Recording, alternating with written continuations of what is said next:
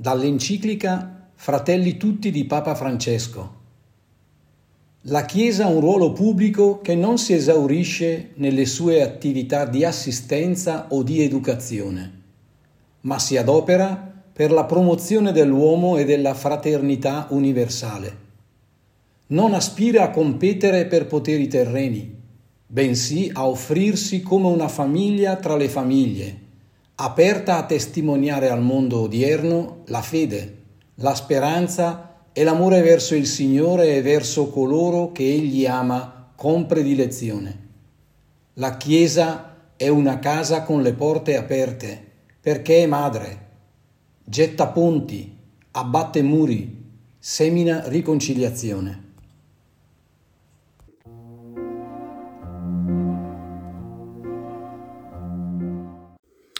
Buonissima domenica a tutti voi cari amici che state partecipando a questo programma palestra familiare e vogliamo iniziare subito con una bellissima preghiera che la potremmo chiamare la preghiera dei fidanzati. Immaginatevi voi palestra familiare, pensiamo ai fidanzati, ma sapete lo stimolo, il punto di partenza viene proprio perché Augusto Paganuzzi, il dottor Augusto Paganuzzi dell'Istituto Pro Famiglia, ci ha lasciato proprio all'inizio di quest'anno. Lui e sua moglie Anna Camilla hanno composto nel tempo del loro fidanzamento una bellissima preghiera che io vi invito ad ascoltare eh, con profondità.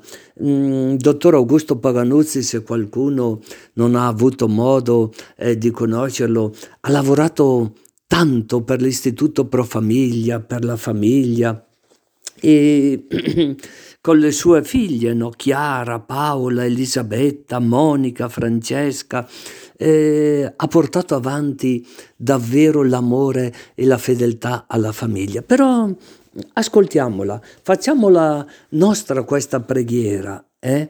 la preghiera dei fidanzati, in modo particolare quando nel 2021, forse ricorderete, quando il Papa Francesco ha portato gli onori degli altari una ventiduenne, una ventiduenne di Rimini, Sandra Sabattini, e la prima fidanzata nella storia della Chiesa eh, che si ricordi in un modo ufficiale. Sapete, nella Chiesa c'è un po' di tutto. La Chiesa è definita con tante immagini. Eh, una di quelle che mi sembra più, non voglio dire simpatica, che nella vigna del Signore c'è di tutto, c'è di tutto e ascolteremo poi nella seconda parte di questo programma mh, mm, qualcosa eh, triste nella sua drammaticità, la morte di una giovane di 39 anni e la testimonianza ferma del papà, della mamma, ovviamente aperta alla misericordia del Signore, no? una, una ragazza di nome Maria, una giovane adulta che ha lasciato in un modo, diciamo così, drammatico la propria vita. Però mm, andiamo, andiamo alla preghiera che vi ho proposto, la preghiera dei fidanzati scritta da Anna Camilla e da Augusto Paganuzzi. Invito tutti a fare propria questa preghiera che Anna Camilla e Augusto hanno composto nel tempo del fidanzamento e che hanno sempre pregato ogni giorno. Accetta, o oh Signore, l'offerta che ti facciamo del nostro amore. Noi ti lodiamo e ti benediciamo, per quanto nella tua immensa misericordia hai voluto donarci ti ringraziamo per aver voluto unire le nostre anime, per la profondità dell'amore che ci hai concesso, per le gioie, i dolori, le ansie, la dolcezza che esso ci procura. Metti nel nostro cuore un ardente desiderio di piacerti sempre di più, di vivere solo per te, nello sforzo semplice e costante di conoscere la verità amare la giustizia e praticare la carità. Facci degni di questo amore in modo che mai, nella fusione spirituale delle nostre vite, perdiamo di vista il fine ultimo per il quale ci siamo incontrati. Fa, o oh Signore, che la nostra debolezza non metta limiti ai tuoi disegni e che possiamo giungere attraverso l'amore alla santificazione delle nostre anime. Concedici infine di possedere per tutti i giorni della nostra vita quella pace che tu hai promesso agli uomini di buona volontà.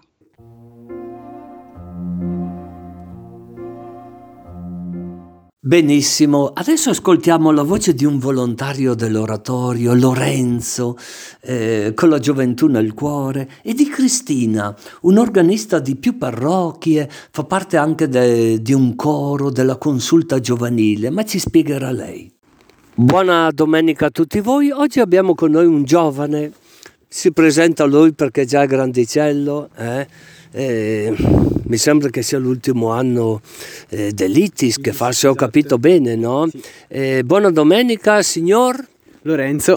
Lorenzo, Lorenzo. Ti impressiona se ti dico signor? Mm, un po', non, non sono abituato, sinceramente. Quanti anni hai? 17. E cosa fai di bello nella vita, oltre a studiare all'ITIS? Allora gioco a basket, un po' a livello amatoriale. Mm. Ehm, e passioni mi piace la pianola.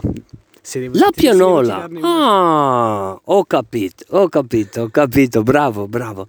E tu hai a che fare con l'oratorio del tuo paese? Allora, durante l'estate eh, ho sempre fatto l'ani- l'animatore, eh, in inverno qualche anno eh, cat- co- come catechista per i, per i ragazzi, per i bambini di elementari e medie Ah, molto bene, molto bene. e ogni tanto aiuto anche per il servizio volontariato al bar. I... Volontariato al bar. E perché è importante avere un bar in un oratorio? Allora, eh, principalmente per un luogo di incontro, di ritrovo per i ragazzi eh, e non solo, comunque per la comunità, per avere un posto al chiuso dove, dove stare anche quando fa freddo, quando piove. È importante, secondo me è una cosa molto utile. Molto utile, molto importante. E ascolta un po', chi anima questo oratorio del tuo paese? Chi anima? O, o tutti, penso, se tu sei volontario, animi.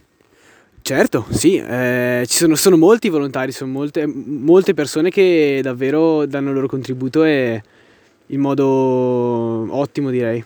I tuoi genitori sono d'accordo su questo servizio che fai? Certo, non mi hanno detto niente, non si sono mai opposti. Non si sono mai opposti. Anche perché non ci sarebbe da opporsi, nel senso non c'è nulla di male. Anzi, Non c'è nulla di male. Ascolta un po', il tuo paese che nome ha? Caino. Caino, ma ha un programma di vita Caino. Cioè, in che senso? Un nome, perché nella Bibbia Caino suona male. Ah, no? È vero, sì, me lo dicono sempre, è una contraddizione, diciamo, però ha, un altro significato in realtà il nome Caino. Ha un altro significato, dialettale. Ehm, sì, eh, ci sono varie ipotesi, avevo letto, adesso non, non mi ricordo molto bene, comunque sono diverse le interpretazioni, ma tutte che si distaccano dalla- dal significato biblico, diciamo. Ho capito, addirittura a me mi avevano detto in dialetto bresciano Caec, dai Caino, chissà quello che viene fuori. Ascolta un po', hai altri fratelli, sorelle? Eh, sì, ho una, una sorella un anno più grande di me. Più grandi, andate d'accordo? Sì, dai, diciamo di sì, abbastanza... Siete come Caino e Abele? Mm, No, dai, non così tanto. Non così tanto, però litigate qualche volta? Sì, capita come, come capita a tutti, immagino. E come fate dopo a riconciliarvi? Sono curioso.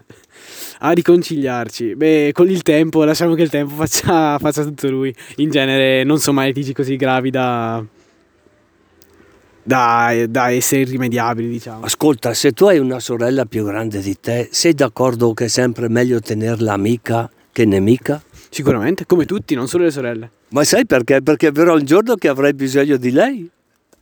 Sicuramente.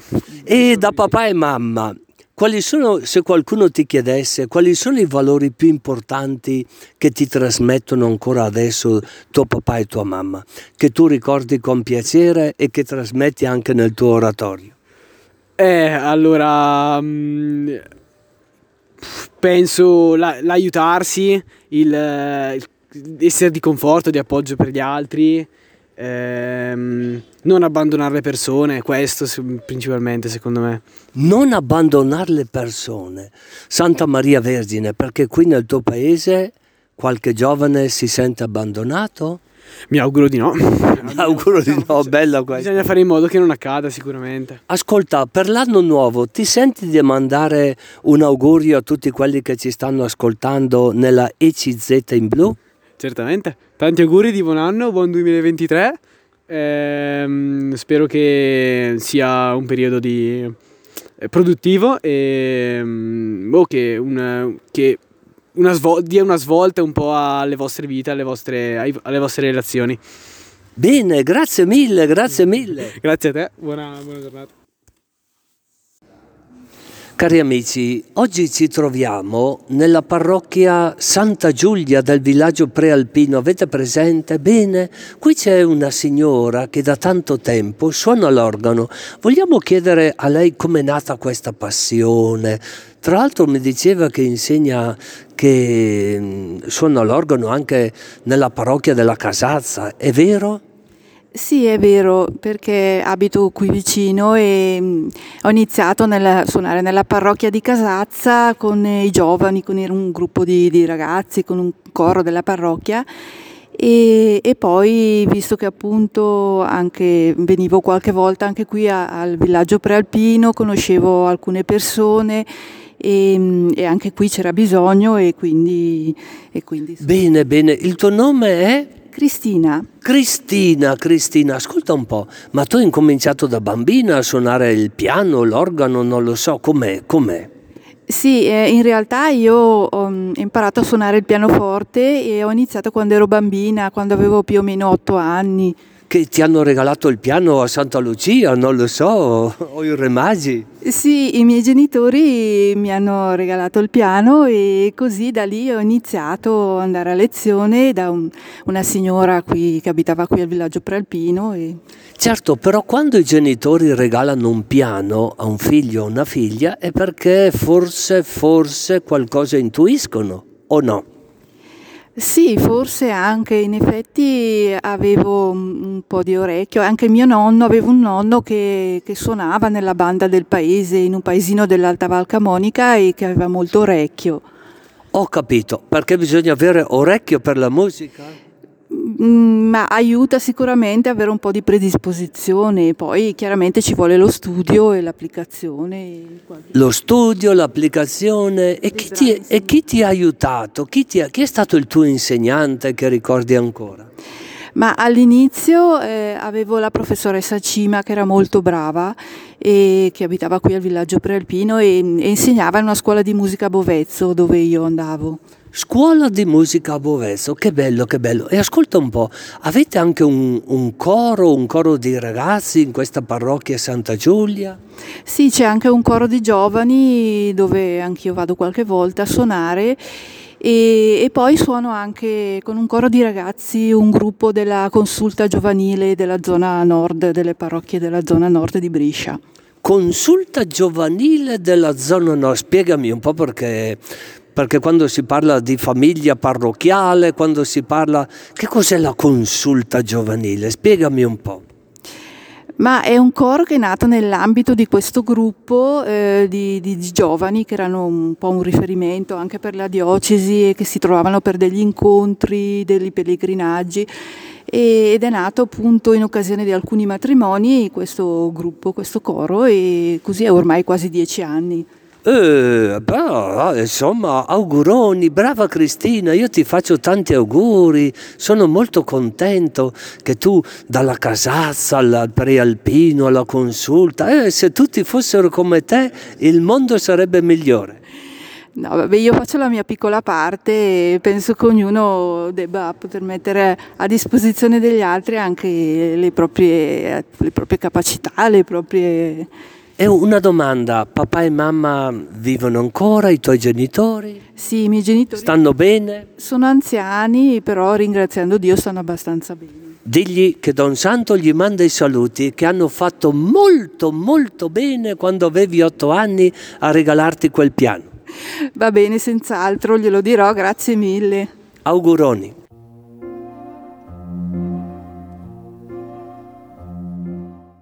Cari amici, questa mattina ho partecipato a un funerale di una giovane, di una giovane adulta, diciamo così, 39 anni.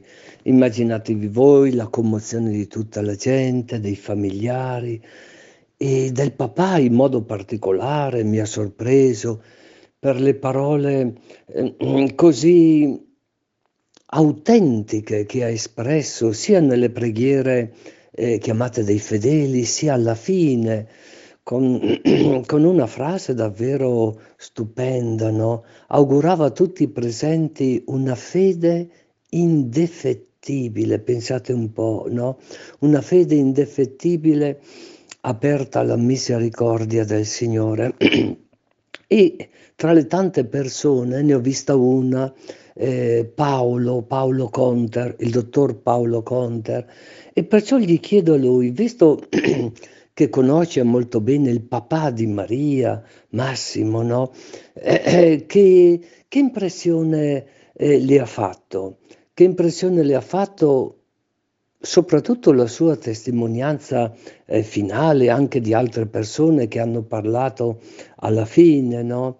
se non mi sbaglio un figlio che è stato adottato da questa famiglia eh, sette figli se non mi sbaglio, no? Ecco, lei che conosce eh, questa famiglia, Massimo e sua moglie, mi sembra Elisa, dico bene, no? Ecco, qual è la sua impressione? La ringrazio. Sono Paolo Conte, eh, faccio il medico e sono amico e fratello di comunità di Massimo e Silvia. Ci siamo conosciuti tanti anni fa, avevamo 23-24 anni, quando abbiamo fatto insieme le catechesi del cammino neocatecumenale e abbiamo iniziato insieme questa esperienza lunga che dura ancora di eh, riscoperta del battesimo, del nostro battesimo. Questa esperienza ha condotto eh, a me e mia moglie ad un'apertura alla vita, abbiamo dieci figli, e Massimo e Silvia a questa apertura alla, eh, all'adozione, all'adozione di tanti figli. Maria nell'83 sono andati a Cuzco nel Perù poi Paolo e Marcos in Brasile e gli altri in Italia. Anch'io sono stato molto colpito, conoscevo bene Maria, che è cresciuta insieme ai miei figli coetanei suoi, e sono stato colpito da questa testimonianza in questo momento così eh, difficile, tragico. E soprattutto perché eh, sono convinto che questa testimonianza data da Massimo, Silvia, anche Paolo, che tra l'altro è mio figlioccio, eh, rivela che la fede deve essere provata e in questo caso è stata profondamente provata. Mi ricordo che San Francesco Saverio chiedeva, scriveva a Sant'Ignazio di Loyola di mandargli i presbiteri provati, formati e provati. Ecco, noi abbiamo bisogno di testimonianze di cristiani che sono provati, che la loro fede è provata, come quella di Abramo che è stata provata, come quella di Giuseppe. E abbiamo anche oggi la possibilità di vedere, toccare con mano una testimonianza così profonda. Questa fede che è cresciuta nel tempo nella famiglia di Massimo e Silvia è stata trasmessa, testimoniata profondamente anche ai figli, anche a Maria, anche Maria, anche lei ha, iniziato, ha fatto un po' del cammino neocatecumenale. Poi eh, ciascuno di noi è libero e eh, lei ha avuto queste tragiche difficoltà anche legate secondo me molte volte alla, all'essere adottati, a venire da, da terre lontane, eh, con una, anche con una gen- genetica molto diversa. Ecco, questo a me sembra di dire. Però la fede provata ti dice, dice a noi, dice a me, di essere ehm, aperti, come diceva giustamente Massimo, alla misericordia di Dio. La giustizia di Dio è la misericordia, è l'amore infinito che abbiamo sperimentato anch'io tante volte nella mia, nella mia vita, anche nell'ambito della mia famiglia, i figli, eccetera. E vedere qualcuno vicino a te che tu conosci bene, che testimonia così la fede, aumenta la tua fede cioè porta te stesso, quelli che ti stanno vicino, quelli che condividono con te questa esperienza in una comunità, a guardare le cose di lassù, essere risorti con Cristo e poter guardare le cose di lassù.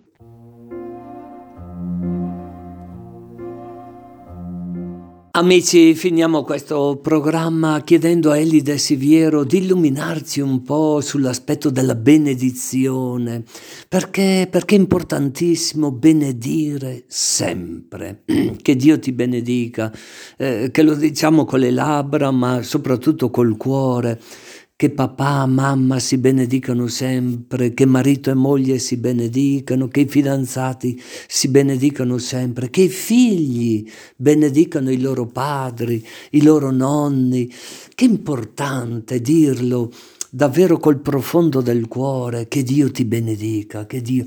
È un'espressione molto bella, molto bella, che forse dovremmo recuperare nella profondità della vita umana e cristiana, perché sono profondamente uniti.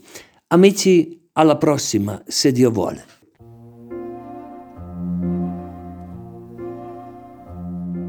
Ogni nuovo anno si apre il primo gennaio con una lettura che parla di benedizione.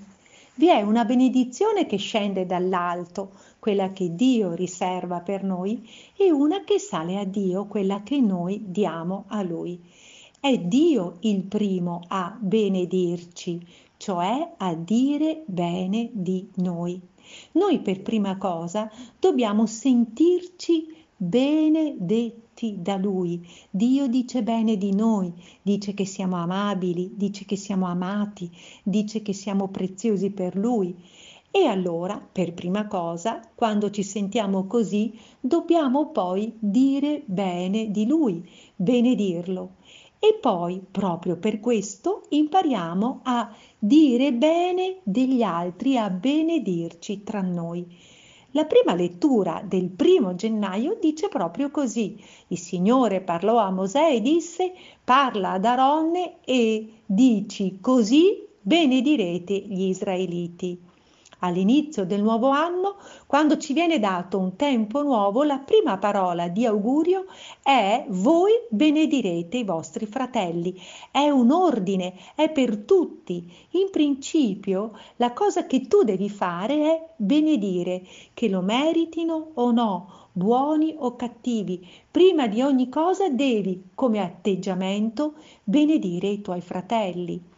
E Dio stesso ci indica le parole. Devi dire, ti benedica il Signore e ti custodisca, faccia splendere su di te il suo volto e ti faccia grazia. Il Signore rivolga a te il suo volto e ti conceda la pace.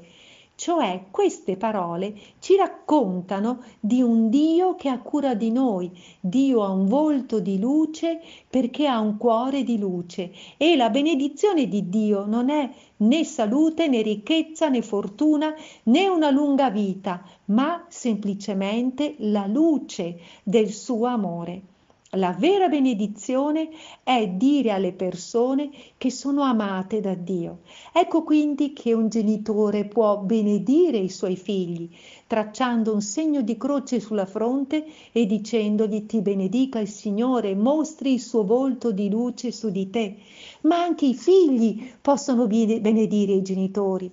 Pensiamo ai genitori anziani, malati, sofferenti. Ogni figlio può tracciare questo segno di croce sulla fronte e dire all'altro il Signore ti faccia grazia in modo che anche tutti i tuoi sbagli siano in realtà coperti dall'amore di Dio.